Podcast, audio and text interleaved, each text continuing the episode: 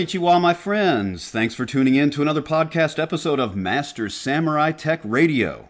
This is a podcast for appliance techs by appliance techs. Today is August 26, 2015, and this is episode 4. We're your hosts, Samurai Appliance Repairman and Mrs. Samurai, and we run the websites mastersamuraitech.com and appliantology.org. And be sure to subscribe to us on YouTube, uh, YouTube or iTunes. You can uh, just search Master Samurai Tech on iTunes and subscribe to us there. Yep, don't miss an episode. All right, so we had some. Uh, we're trying. We're dialing this in now. This is only our fourth episode, and we were listening to the last episode, and I noticed some intermittent, kind of low, uh, Little low thumpies. yeah, so sorry about that, everybody. But uh, we're trying. We tried a different setting on the microphone that we're using here, the the Yeti, and um, I think it's something defective with that particular setting. So we've gone back to the setting that we used in the first two, and I think the thumpies should be gone. So hopefully this will this will have a little better audio quality than than the last episode. Right, and also today it's a nice cool day outside. Well, yeah, first it's summer in New Hampshire, back to normal weather, so we're not sweltering like we were last week, which is true. I- nice. I, wonder if the heat was doing something, maybe making the internal microphone guts expand and creak like that. So yeah, they do that. so anyway, we got some industry news going. Let's go right into that. Yes. So uh, one thing is, that is on the horizon is the switch to EMV technology. Ooh. This has to do with credit card processing for Right, all you business owners out there. EMV is that where that have that chip in the card, and they're I don't know if, if any of you use Square for your credit card processing. I mean, they've been getting sending out emails, doing a good job of getting the word out. EMV stands for EuroPay, Mastercard, Visa, and it's an, an encryption sk- standard that's used in this chip that's embedded in this in the, these cards. They've, they've had this out in Europe for a long time. They've, they've got away from the magnetic strips that we're still using in this country. They got away from those a long time ago. Yep. So Europe, uh, they've been using this EMV. Well, now if you're using Square, and I don't know if this is industry wide in the credit industry in in, uh, in the U.S. or if it's just like particular um, payment processors like Square that are telling us that, and they've told me if I'm still using the old magnetic strip readers after October, then any kind of fraud that comes up, I'm going to be liable for it. And how does that work? You, you had Right. some intel on that. Right. Well, so basically, this applies to anybody who accepts credit cards in the U.S. beginning August 1st. Oh, so it's industry wide. I mean, not August, October 1st. Right. Oh, it's throughout the country. Any, Okay. any, and, and So it's not just Square. The thing that prompted this, um, because you know we've been dragging our heels for years here in the U.S. to go to this safer way of taking credit cards, it was those big uh, kerfluffles that happened, like uh, with Target. You know when um, Ah, Target, yes. that big credit card Mm-hmm. disaster. And so finally, uh, retailers, you know, you know, started admitting, yes, we probably ought to go to this, and consumers were demanding it. So uh, it doesn't mean that your old credit cards wouldn't be accepted or that you couldn't still do magnetic stripe. Just means if there's a question about fraud, whoever has the least secure setting, meaning if you're still using magnetic strip as your reading as your reader for that card, you lose by default, and so then you get assigned uh, the The, hit, liability, the chargeback. if there's fraud, you so you go do a repair, a five hundred dollar repair, and then there's some question about it about fraud. It may not even be raised by the consumer, by the way. It could be raised by the processor. You know, sometimes they'll do this. They'll flag a, a charge as as you know under review, and if they decide that your processing was insecure, uh, they might charge it back to you. I guess that's how I interpret it. So the Oh, I bottom think line. worse than that. If if the card was then used for other fraudulent purchases, you might be the one liable for refunding that. Ooh, double sting! Wow, So, bottom line is if you accept credit cards and you have not yet that is nasty. looked into this, taken care of this, again, you hopefully have been contacted by whoever you use. We use Square. Um, you still got about a month or so if you're listening to this podcast around the time we've recorded it. Yeah, the new reader. this in line. we- I've already got my new reader. It's it's um, it's one you charge up. It only costs like thirty bucks for this reader, and I think there's also another processor that some people like. We use Square. Square's rocking. They've always been great. Um, but uh, we have talked with. I've talked with some other uh, people who've had problems with Square, and they use instead PayPal here, which is a comparable type of service. I'm not sure what PayPal's doing. I'm sure they're going in a similar way as Square, though. Uh, if this is an industry wide credit industry wide thing, so they're going to have some sort of EMV processor reader type thing that you'll have to get as well. So at nominal or no cost. So it's worth doing, especially with that little uh, kick in the nuts that uh, apparently you can get uh, on the hook for a bunch of other charges that may have been made. All right. All right, so let's move on. What else we got? Well, the Electrolux GE merger. I think that is, Is that a done obviously deal? Is that finally a done deal? well. I'm going to give you an update on that. All right. Because I, I knew it had happened, sort of. It was languished announced. and it was challenged. So I, I finally spent a little time digging around and seeing what's going on with it. So, excuse me, the deal was announced last September. Mm-hmm. A $3.3 billion purchase of GE's appliance operations by Electrolux, which is a, a Swedish owned company. Mm-hmm. Right. But they Big have presence in the U.S. Right, Their they've been about the third. headquarters down uh, down south, um, Charlotte, North Carolina. Yep. Um, they were third. Uh, it- Whirlpool was the number one seller, GE second, Electrolux third. So, July 1st of this summer, the Department of Justice filed suit to block the proposed purchase because they said it would be unfair. It basically put Electrolux on par with Whirlpool for U.S. appliance sales. Although they did approve the Whirlpool Maytag merger, which was huge. I mean, that was a huge consolidation in the industry. So, uh, hy- hypocrisy much? Right. So so what it's coming down to is a difference of opinion on what the US appliance market is currently looking like. And I, I my take on it is that uh, Samsung and LG have come on pretty strong and in a fairly short number of years have captured probably up to 20% of the market. But I think the US government is not really acknowledging that it's that big and instead is Because thinking once it's again, more like 10. it's the government, and they really don't understand the market because they're government bureaucrats. They don't they don't get the free market. They're- all about control. So they're not. They don't. Why would it be reasonable to even expect that they would have accurate information on mar- things like market share and things like that? The, also, the the Whirlpool Maytag. Jumping back to that, they approved the Whirlpool Maytag merger. They're uh, challenging this Electrolux GE merger. To me, I mean, this is a clear example, and we see this over and over again in lots of different areas that the government's involved in. It's capricious and arbitrary enforcement. There is no objective rule of law. What it really comes down to is a subjective interpretation by some bureaucrat in an office somewhere, and how he decides to enforce an obscure little regulation in the uh, Federal Register or or a statute. Mostly they're regulations. We've got like stacks of regulations out there that just anything you do, they can gig you for anything, and they can find some little reg in this stack of regulations to control, curtail, modify your activities like they're doing with this. Now, I'm not necessarily a big, I'm not advocating this merger. What I am advocating is just government interference in the market in general. well, you're advocating against it. Against it, against it. yes, thank you. Right. Yeah, because I mean, if you look at uh, roughly nine years ago, the Maytag Whirlpool merger, um, the Justice Department eventually determined that it would not cause an unfair rate price rising. In part because its rivals in the US and abroad were effective counterweights that would increase output and pull prices down. Now, at the time, Maytag was number three in sales, Whirlpool was number one. So they, they were letting number one and number three merge. But now they're saying no, number two and number three cannot merge. So that seems to be Inconsistent. hypocritical. But Yeah. one of the things I read by a, an attorney who deals with antitrust issues a lot says that normally these things are approved.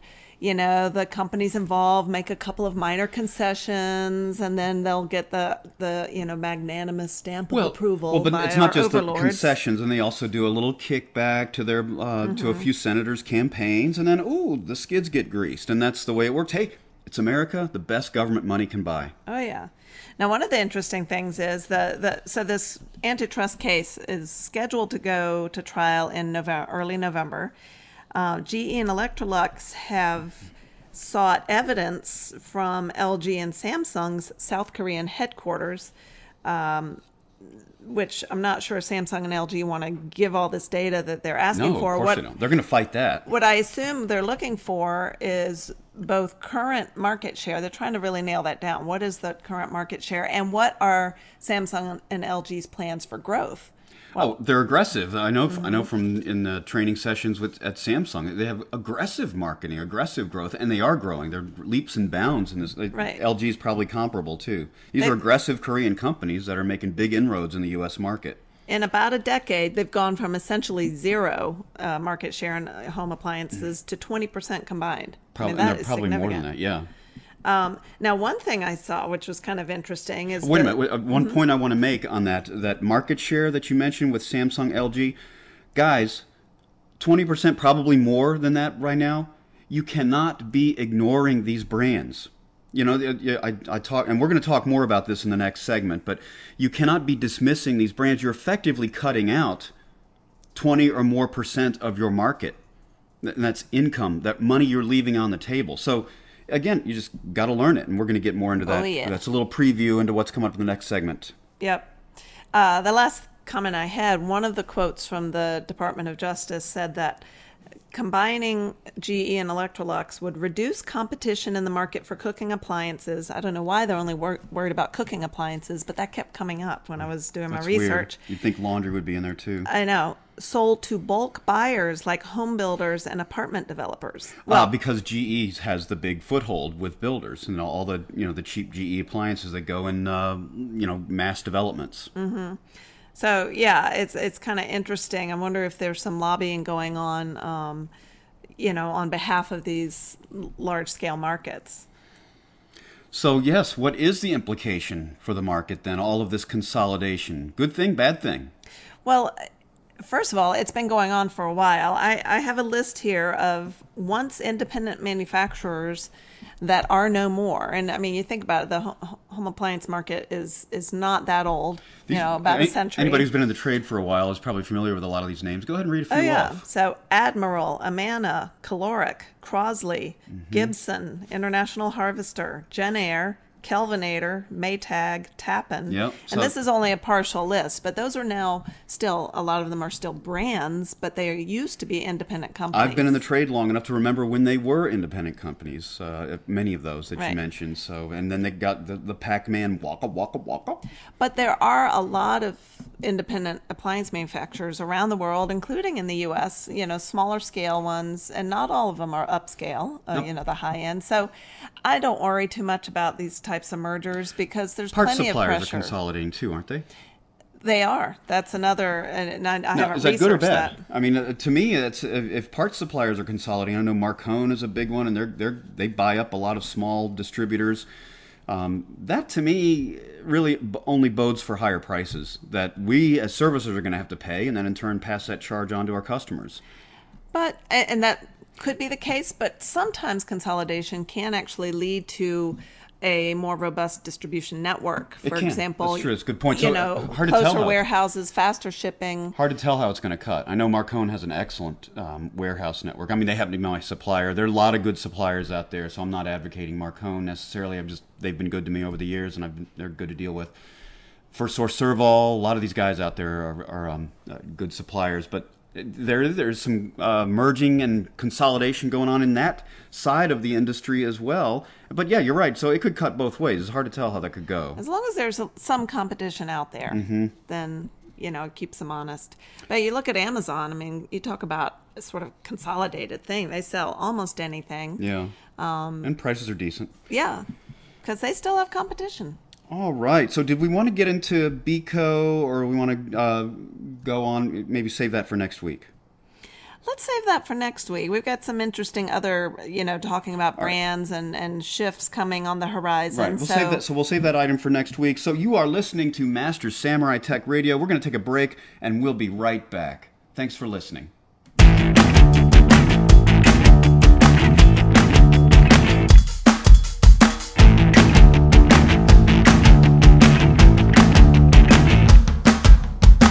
And welcome back to Master Samurai Tech Radio. Well, another shifting gears a little bit here. Wanted to talk about this military scholarship program that we partnered with ApplianceZone.com. Jim Allen's the CEO over there. Great guy, known Jim for a long time.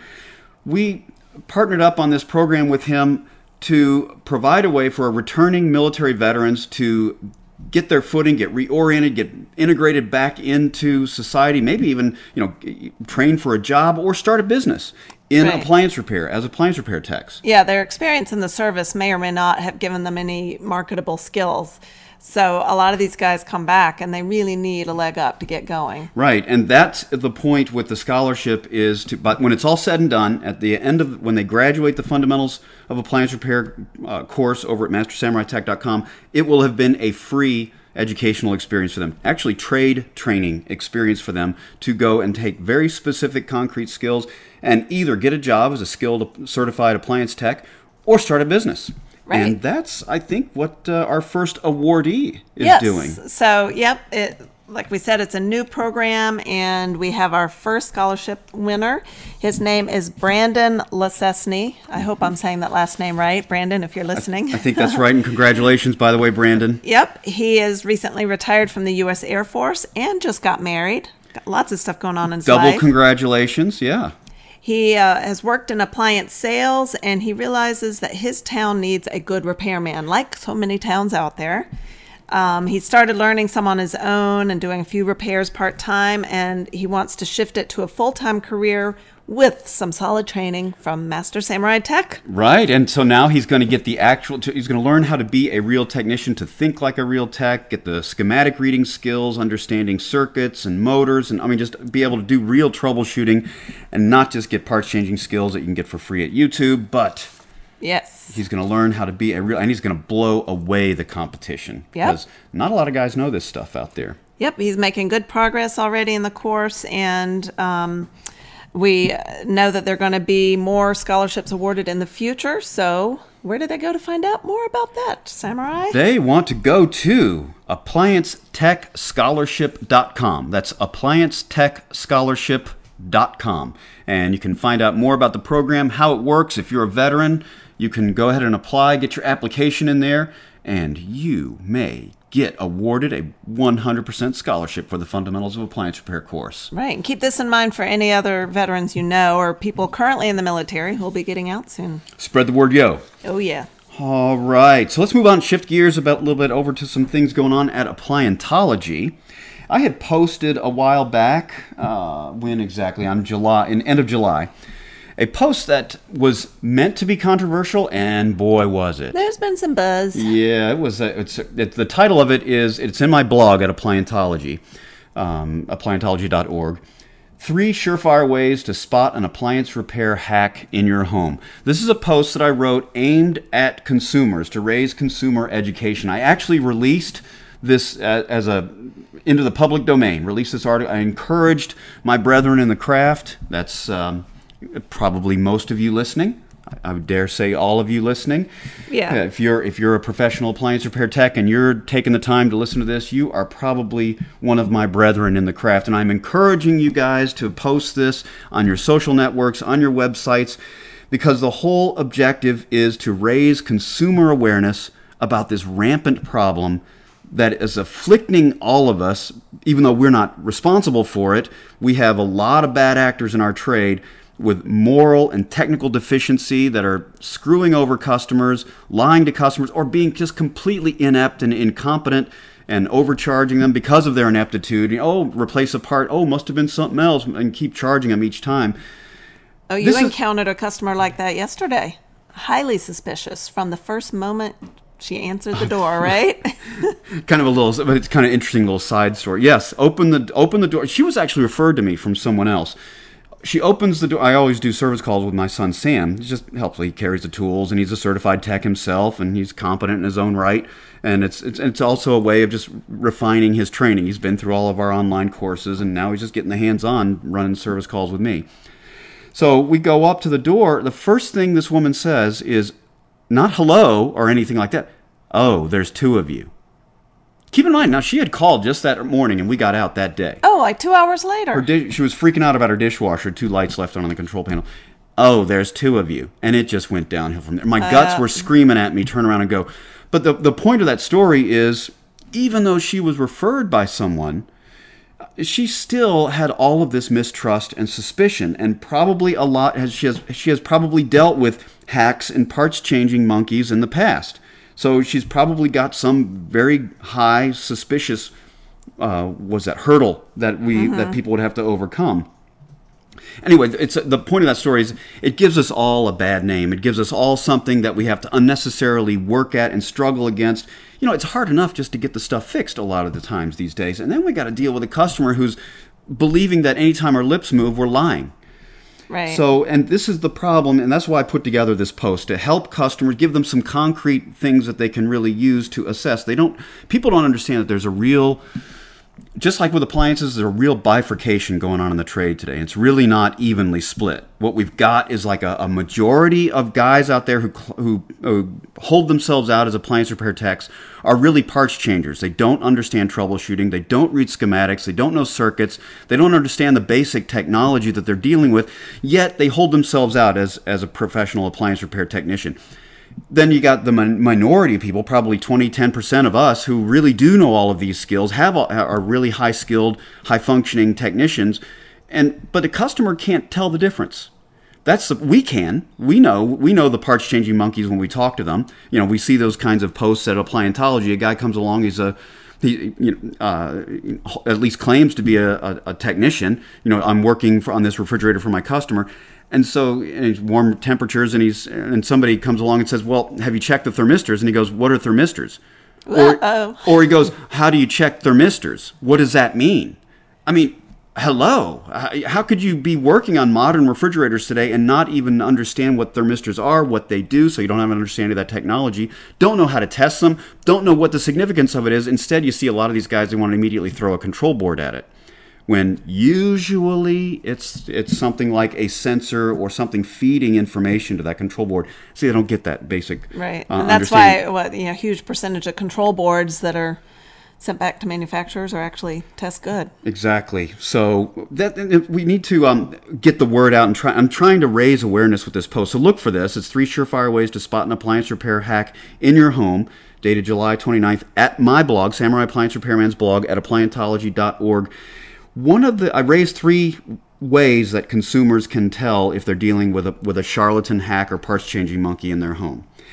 And the thing that seemed to get the most, that seemed to be, be the biggest lightning rod for this among techs who maybe they read it and saw maybe a little bit of themselves in it. I don't know. But one of the things I mentioned in there is that one of the criteria is that if your tech walks in and sees you have a Samsung, LG, Miele, or some other high high end or up and coming brand, and immediately goes off on how those those brands are junk. Well, those, those junk brands. You need to get yourself a Whirlpool. Uh, this is a surefire sign the guy's a hack. Look, now early on when Samsung LG came into the trade, maybe, and they, they didn't have their parts distribution set, and it was hard to get tech info on them. What was that, 10 years ago or something like that? Okay, maybe yeah. there was some justification for um, uh, having some bad feelings about those brands. We, we like stuff we can fix, and we need the technical information to be able to fix it that has long since been corrected. For years, yeah. For years. Samsung, we got tons of Samsung information at Appliantology. If you're a professional Appliantologist member, you got that. I'm a Samsung warranty servicer. I can get anything anybody needs so they can ask for stuff there. LG has a free site, uh, LG Tech Assist, where if you are a uh, verifiable professional appliance repair tech, in other words, you've got like an ad in the yellow pages or something like that, you're listed, registered with your state, something, they check you out you can get free access to that. So there's no excuse, and it's got tons of their all of their technical stuff on there. There's no excuse for not getting technical information on these things. Samsung is dialed in their parts distribution. Marcone is totally dialed in with their inventory, uh, and so it's it's not a problem getting the correct part anymore. Yes, that was a problem a long time ago, not so much now. Right. So the only conceivable reason a tech can't work on these appliances is if he doesn't have the technical know-how. That's exactly because they don't want to learn anything new, and the, the, because we, we've talked about this before, but these Samsung, LG, and uh, basically they're just they're reflecting probably in a more clear way the the way all of appliances are going, regardless of brand today, be, driven by this Energy Star requirement stuff. They're all com- basically computers that do stuff, and they and they are a multi-board uh, appliance that do different things, whether they chill food, whether they heat food, whether they wash clothes, whatever they do. But you're talking about a computer that does stuff, and you have to understand that technology and how these boards talk to each other. And that means, yeah, you've got to learn something new. You can't get lulled into this idea of complacent ignorance. Oh, I, I learned something 20 years ago, and uh, I don't need to learn. I learned how to fix a whirlpool by changing out the cold control. 20 years ago. I ain't learning nothing now. Now I don't need to do. You know, there's that there, you can't do that. The trade is always changing. We talked about this in the mm-hmm. last segment. Uh, all these new brands coming into the market. Uh, Beko that we're going to talk about next week. A Turkish brand. I mean, they're coming. And the trade, there's things are always in flux. So you can't just take a snapshot 20 years ago and then rest on your laurels and then go into crusty mode in your brain. Put that big old leather thing over your brain and then not uh, not taken any more new information. Yeah, we have a we have a description for that, a phrase. Complacent ignorance. Yes, we do. That's and that and that is and that's a dangerous place to be because you're going to be what you're going to what you're going to end up happening in your business. You're going to be slowly going out of business as your market share continues to shrink and other people come along, other technicians who have kept up with the training, either online or going to manufacturer training, such as United Servicers, um, Appliance Service Training Institute, their annual big training event that they have, or regional training, or your, your parts house puts on training. You've got to get out of your shell and get out of your routine and you've got to go seek out this new information. You got to keep up with it. Not just the new brands but the new technologies out there. And you got to understand how these technologies work. Yep. You guys have heard us talk about this. I mean we talk yep. about it a lot. It's being a professional and it, it's sometimes it's it's a lot of work. You yeah. have to spend some of your time on continuing education. Yeah, and so you, you get it through manufacturers training, through your parts houses, like I was mentioning before, but you can also get it over at Master Samurai Tech and the fundamentals of appliance repair course. Bring your troubleshooting skills up to speed where they need to be. Go beyond that with the advanced schematics course. And then probably the best thing you can do as a resource, an ongoing resource for dealing with appliance problems and getting the technical information you need is a professional appliantologist membership over at appliantology.org. Just go over there. There's a really clear links on how to how to sign up for that. But um, there's, there's, the information is available today, and that's this whole idea that we talked about last week of using the inf- the internet as a tool. It is a tool, and so there's uh, mm-hmm. it's it's not cool to not know how to use. Some guys almost wear it as a badge of pride. I don't have an internet. I, I, I barely do email. Well, you know, you're just, you're just shooting yourself in the foot. Go ahead and just take your take your 357 Magnum and shoot yourself in the foot because that's what you're doing. Ow. Yeah. In this day and age, I mean, if you're not using all of the tools available to you, information as well as the new tools that we need, um, loading meters, non-loading meters, talk about those in other posts. I mean, you're, you're really not making effective use of the things that are available to you that you need to troubleshoot this new stuff out there and maintain your market share and more than that grow your business. And grow as a person grow as a technician. Mm-hmm. i mean ignorance is curable. Laziness is not. So but if somebody has the will to learn they can learn that. Ignorance oh, yeah. is it, to anybody can overcome ignorance. That's the whole point of education is to cure ignorance. But if you're lazy something's got to change inside you. And I'm not necessarily talking to you listening, but if someone is lazy, something has to change inside them. Nobody, nothing can happen outside of them to change that. So that's that's just not a curable condition. Something's got to something else has to happen there. That's right. Um, one thing I wanted to point out is that some people thought, or they kind of confused this point about the brands and Tech's reaction to it with brand recommendations. This brand not, advocacy. Right. It, it, that's not what we're talking about here. Uh, we're talking about whether or not a tech will even work on it. Brand advocacy is a whole different thing if a customer asks you what they should buy. But right, this, um, this is a good point because a lot of guys, you can't just trash a whole brand. I think we've touched on this before. Every brand will have models and types of appliances that are superior or inferior to other types. They'll have their particular weaknesses, quirks, idiosyncrasies. So it, it's just it's ignorant to um, just trash an entire brand uh, based on maybe a problem they've had with one model. So it's just it's just not even a nuanced approach to right. looking at the realities that we the technical realities I'm talking about that we as technicians deal with. Right. So there's one quick thing I wanted to bring up, if yeah. it's okay, Samurai. That'd be awesome. What you got? We just want to tell our listeners that we are not, uh, we don't have a thing against Southerners. I that- thought you should mention That's this. a great point. Uh, we are Southern. You hear me slip into a Southern accent periodically. Yeah, we live in New Hampshire now. We're, we're pasty New Englanders now, but both of us grew up down south. But I grew up in Atlanta, and you mostly grew up in Atlanta. Yep. So we have fun slipping back into our southern accents or really letting them fly. And I just wanted to, I didn't want anyone to think we were making fun of Southerners. No, we're not singling them out, but and, and that's what's true. I, I actually can't do a Yankee accent. It's just not in my ears. But I, uh, having grown up in Georgia, I mean, it's really easy for me to do a Southern accent because it's just, Oh, it's, yeah. it's in there. Yeah, we can't do that Yankee thing, whatever it is. There, Yeah, there so- is a, a Yankee accent that it's beyond us. It, it is. I, I I just don't have an ear for it. I've been we've been living up here now for over twenty years, and I, I still don't. I still don't. I still can't imitate it authentically. So, Yep.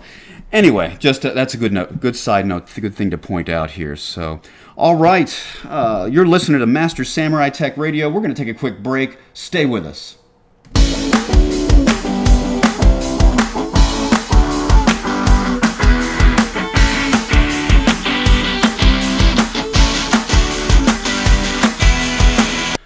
All right, welcome back to Master Samurai Tech Radio, and this is everyone's favorite segment, Tech Talk. And I, Tech Talk. I think today it's going to be the shortest one. Yeah, this this one actually should be pretty short. A couple of things that are um, worthy of getting out there because they a couple of other technician mythology.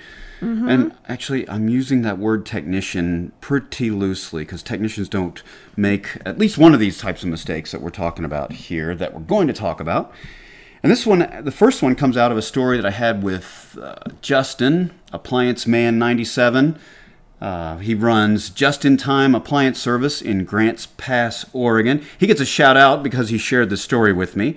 You share your tech tip, war, war story, topic idea, and if we use it on the show, we'll give your company a shout out. Oh, yeah, you'll be famous. Free advertising, build cred with your customers, impress the ladies, uh, There's just so much goodness.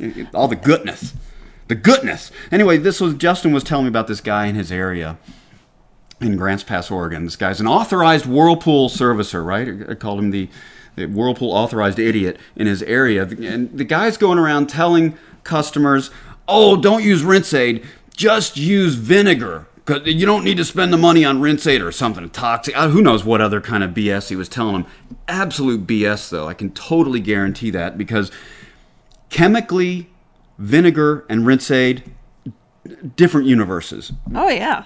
Whole different chemistry going on here. You know, it, it points out we as technicians, we have to understand stuff, not just electricity and circuits and reading schematics and motors and technology and all that stuff. We have to understand at least some chemistry in dishwashers as well as like in washing machines, high mm-hmm. efficiency washers. It's it's all a lot of very sophisticated chemistry going on there.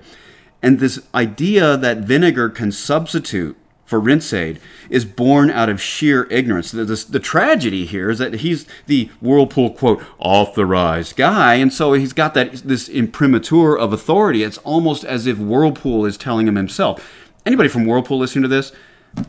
You, you guys have some of the uh, dumbest techs out there running warranty for you.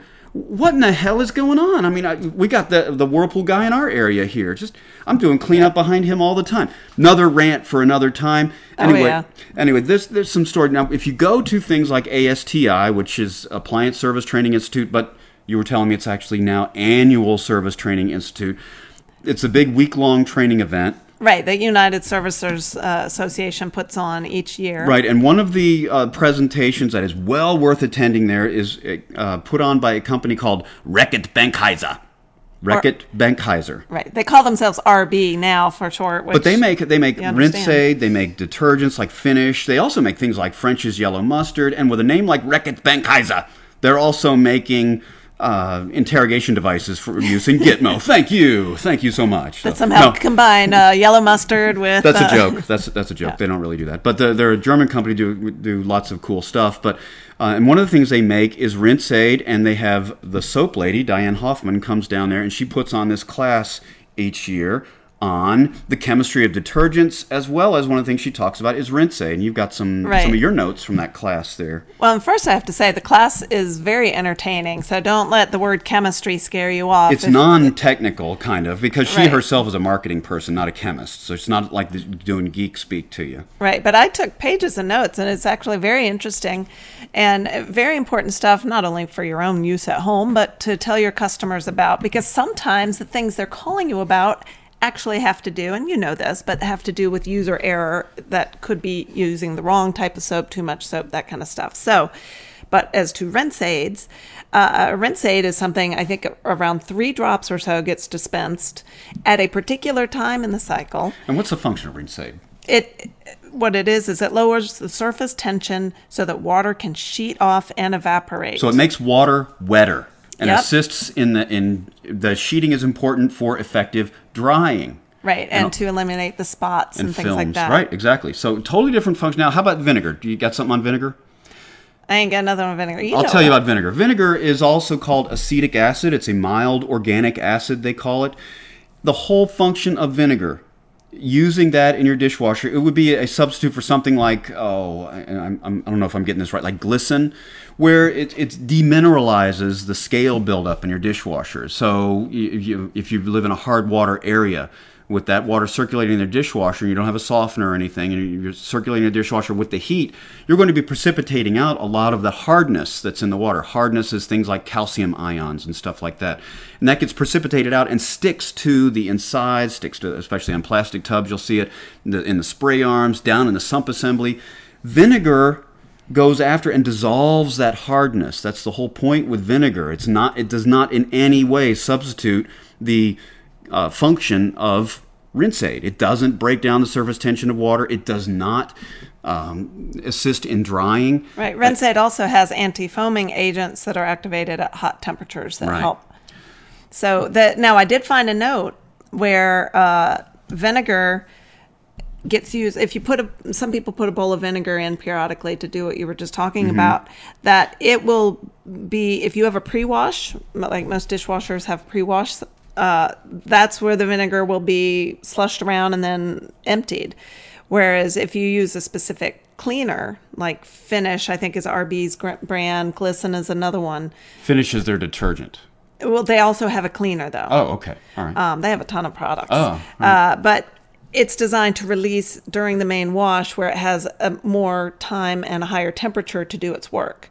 So I think vinegar is a good short term, quick thing an owner can try, but it's not definitive. If they still are having problems, they may need to buy a specific dishwasher. Right, but if you're going to use it, with the way they're su- suggesting to use it as like a bowl in the pre-wash, if you've got, Mm-hmm. if you're, if the dishwasher, your customer's dishwasher has that cycle, so you're sort of basically cleaning out the dishwasher before you actually run the load, and you're cleaning out any scale that might have built up from the previous load or loads, if it's if you do it like every few loads. So anyway, the the main the takeaway point is vinegar, rinse aid, totally different functions, totally different chemistry, and one does not substitute for the other. Right. Vinegar is a periodic use thing. Right. Don't Rinse- tell your customers to use it all the time. Right. Who knows what that would do to the inside of the What does dishwasher? uh, Reckitt Benckiser? They actually uh, take dishwasher parts and soak them in vats of rinse aid for extended periods of time to make sure it's going to be safe. You do that with vinegar, it will eat them up. Right. Yeah, that's that's another important thing when when your customers are trying to do, you know, maybe homemade detergents or things like that is to let them know that the the reputable companies anyway that produce detergents, they test everything extensively to make sure it's not going to damage your equipment. all that eco stuff. I mean, whether you're talking eco detergents for washing machines, which is just basically they're lye based, L Y E based soaps. They're not really engineered detergents. They and they just create this caustic slurry. So they're just basically corroding your clothes clean, quote clean. And same deal. These eco, you know, soaps that are used in dishwashers, same type of thing. They're all horrible, and you should discourage your customers from using them. Everybody thinks, oh, but the environment, uh, finger rubby, and all that stuff. And yeah, you know what? It all goes down into a sewer treatment plant. The stuff gets diluted so much anyway. Even if you're going into a septic tank, the bugs eat that stuff up anyway. The stuff that these engineered uh, uh, detergents are not going to kill the bugs in your precious septic tank, and they're not going to knock out the sewer treatment plant. So I mean, all of this this misplaced environmental fuzzy wuzzy navel gazing stuff. It just results in well, or you can tell them to go, keep using that stuff because it gives us more work to do. Right. Creates and, more repairs and it gives them horrible results with their washing machines and, and dishwashers. And they go, oh, why aren't there any good appliances today? Well, yeah, you're using the wrong stuff, but you you want to be an eco doofus, then fine. Well, and arguably the the worst. Um, component of detergents, phosphates, are no longer in anything. So correct. You know that did that took away a lot of the incentive. And that was a big that was a problem because that was a pass through element would go into the sewer treatment plants and it would pass through on to the ultimate receiving water body. So that's gone. That's that stuff is all long gone. So uh, th- there is no more reason anymore for not using engineered detergents. Right. So the other point I wanted to moving on from that. So we're going to move from chemistry back into electricity. The, this is another uh, point of technician mythology that I see out there. I see this comes up periodically over in uh, various uh, topics at appliantology. This confusion, you can see it with, uh, you can see it, you can understand it with homeowners, but not with technicians. Should never confuse the function of a GFCI ground fault circuit interrupter with a surge suppressor totally different things. Once again, we're talking rinse aid and vinegar. Totally different things. And let me just explain really quickly the difference between the two. GFCIs, ground fault circuit interrupters, they work by sensing the differential current between line and neutral in an outlet the and so they're not actually sense measuring that current leakage to ground. This is another misconception a lot of people have. It is simply a differential measurement going on there that they're measuring that difference in current between line and neutral, right? Line and neutral, not ground. So any difference in there, I mean, it will trip on microamps. It's like 60 microamps, something incredibly small. Any discrepancy between the current coming in on line and leaving on neutral will cause that GFCI to trip for this reason. Uh, you know, you start talking older appliances, these older split phase motors, the varnish in the insulate motor winding starts breaking down. It will leak a little bit of current. Any older appliance will start leaking some uh, current to ground and will will create that small, incredibly small differential between line and neutral. For this reason, manufacturers say don't use GFCIs with appliances, particularly with refrigerators, because when GFCIs trip, they kill the whole breaker. They, they cut out power to the whole appliance. Bad news for a fridge. Exactly. Then you're talking lost food, food poisoning. I mean, that's why it's in Big Boulder. I've got a separate video. I, I actually show extracts from the use and care guide on various manufacturers, various types of refrigerators, warning you in no uncertain terms do not use GFCIs. But it's, it's true with any type of appliance that uses older motors as they age they will leak. It's just the nature of motors. They will leak some small amount of current. Surge suppressors totally different. It's not measuring that differential current between line and neutral. It's just got a little thing in there. I think it's like a varistor and so when, when you get some spikes and surges that come in on the line it just clips them.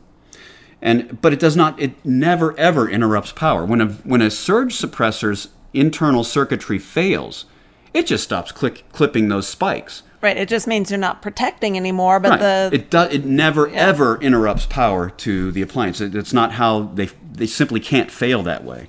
Uh, it, when that little varistor, that thing that's connecting between the two, when it fails, it just it, it simply lets uh, current go on, power go on uninterrupted, unmonitored, unclipped to the appliance. It never opens up and kills it. So totally different functions. Surge suppressors are there to take out spikes and transients on the line.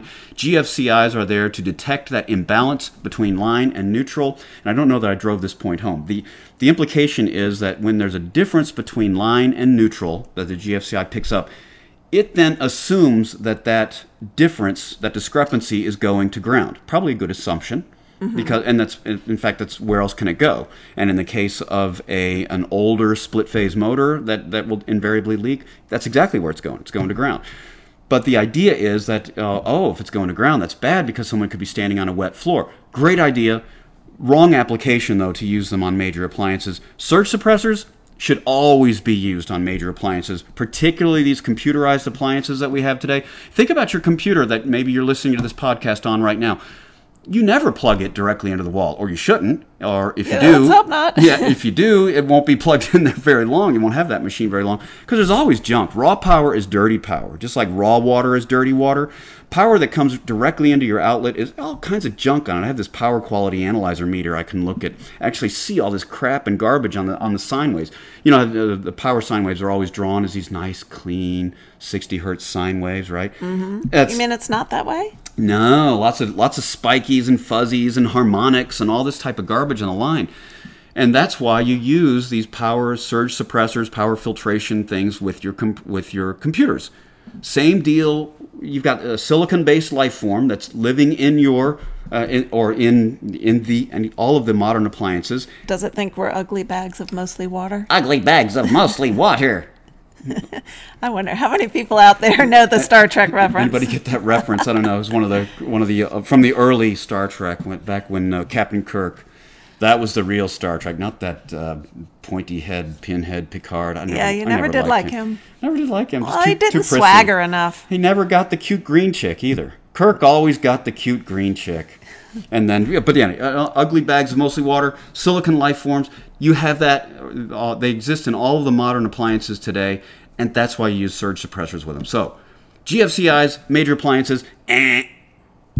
Yes. Surge suppressors, major appliances, ding, ding, ding, ding. Yes, and even though we've made uh, quite a bit of money over the years replacing jazz boards and the like for people who Yeah. did not have surge Loving suppressors, it. Loving it. we still do recommend to our customers Yeah, after we you gotta know to it, it takes the sting out of them paying us for that repair when we say here for you know a few bucks more i'll install this surge suppressor for you and this won't happen again adds value. Customer education. Mm-hmm. Just like uh, you know, we, we hope we're educating some of our listeners, and that, you know, we're kind of in that education business in, in general. yes we So, are So, just a reminder, you guys send us your tech tip, your appliance war story from a service call, topic idea that you'd like to hear us talk about uh, on the show, and if we use it in the show, we'll give you and your company a shout out, free cred, build free advertising, and uh, you know, impress the ladies. I, that's how you got me Somebody mentioned me somewhere. All right, and just want to also encourage you to subscribe to us on iTunes or on our YouTube channel or any of our social media uh, outlets, Facebook, Twitter, whatever. You can also comment to us there and send us suggestions, whatever you'd like to hear. We also have contact forms at our various websites, mastersamuraitech.com and appliantology.org, where you can just shoot us a comment there uh, suggestions for improving the show, things you'd like to hear, whatever. I'm also available on Voxer. If you just go on Voxer and, and if you don't already have me as a contact, just search Samurai and you just give me a shout out on Voxer and we can we can actually talk. Um, people will do this. I encourage it. I invite it. It's um, it's absolutely great way to um, you know make that communication a little more real. Yo, you know what I'm saying? That's right. And also um, at the uh, blog posts for this podcast, as well as I think at the YouTube channel in the description, we, Mm-hmm. we always put the links to any articles we've mentioned. So, for example, the Appliantology blog post. We'll Right. put a, we'll put Right, a link right. there. So, if you're Yep. ever looking for what we've talked about, that we keep it there for you uh, for your reference. Good point. Good reminder. So, well, I think we've, you know, remember we started out with, oh, we're going to keep them to 20 minutes. We have blown that out. Uh, did you notice we one. didn't even say anything this time? Yeah. We we finally, you know, we we had a heart to heart, and we really came to terms with the fact that there ain't no way we're going to talk for less than Yeah, half some- an well, hour, there's- forty five minutes. Sometimes there's more to talk about. Now, some of those shows might be shorter, but anyway, this that's enough on this one. So, all right, we're out of here. That's a wrap. So, thanks for listening again to Master Samurai Tech Radio. we appreciate you listening, and we look forward to talking to you next week. All right, sayonara, guys.